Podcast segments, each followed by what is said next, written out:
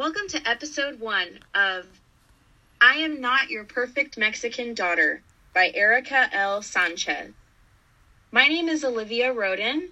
Um, my major is theater education, and uh, my ethnicity as it relates to the book, I myself am Mexican American. Um, so, you all want to give your names? I'm Guadalupe Flores. I'm a human development family science major, and I am also Mexican American. Hi, my name is Lisette Sandoval Perez. Um, I am a BFA theater education major with a minor in religious studies, um, and I am also Mexican American. Woo! awesome. Um, so I guess the first question that I had for you guys was um, just based on the book, um, what was your definition of the American dream? Like re- in your own life or like within the relationship of the book? So I saw it as as Julia trying to get out of her little hometown and she wanted to go out to college and you know get a better future have a better life than what she was currently living in. She would always continuously talk about she was living in poverty. She hated the small roach infested apartment she lived in and the just the neighborhood and community that she lived in. She just wanted a better life for herself than what her parents were able to provide for her.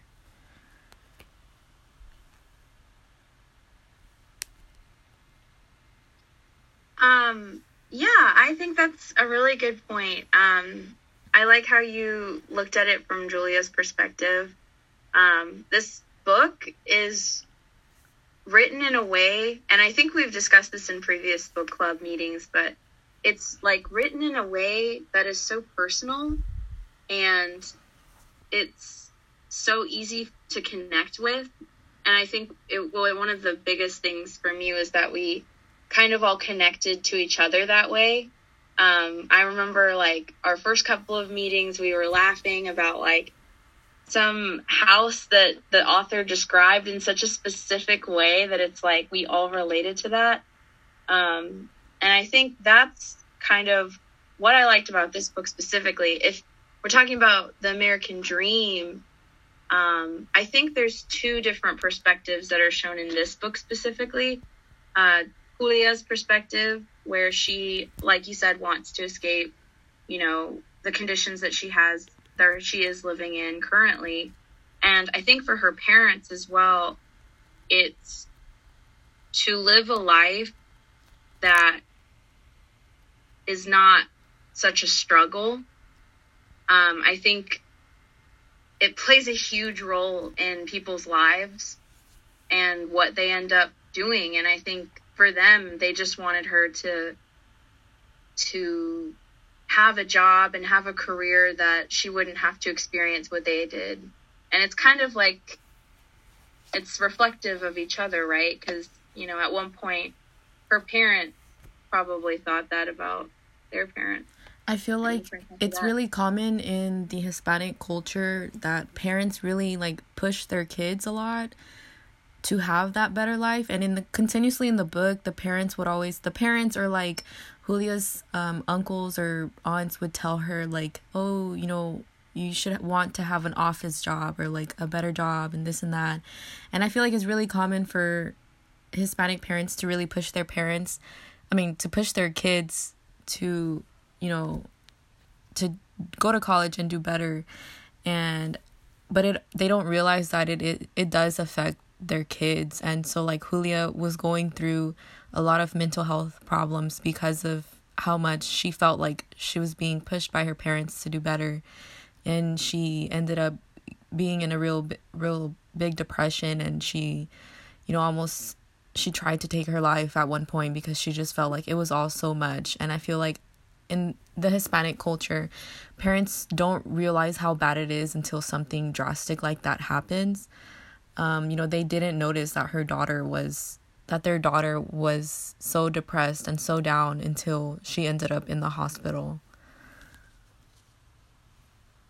Yeah, I agree. Um, I think um, mental health in the Mexican American community is super swept under the rug, and I think that just comes with how they measured her success. Because for American successes, you go to college, you like get your master's, you have a really really good job, and then you start your family. But for Mexican American success, you're looking at making sure your family is okay and making sure that as a woman you're making sure all of the men in the family are okay all of the kids are okay before you're okay so that was definitely something that i noticed was how they measured success and then always comparing julia to her sister and how they could definitely be like okay well your sister was way more successful and she didn't really go to college but you're trying to run away from your family and go to college um, so I thought that was kind of interesting about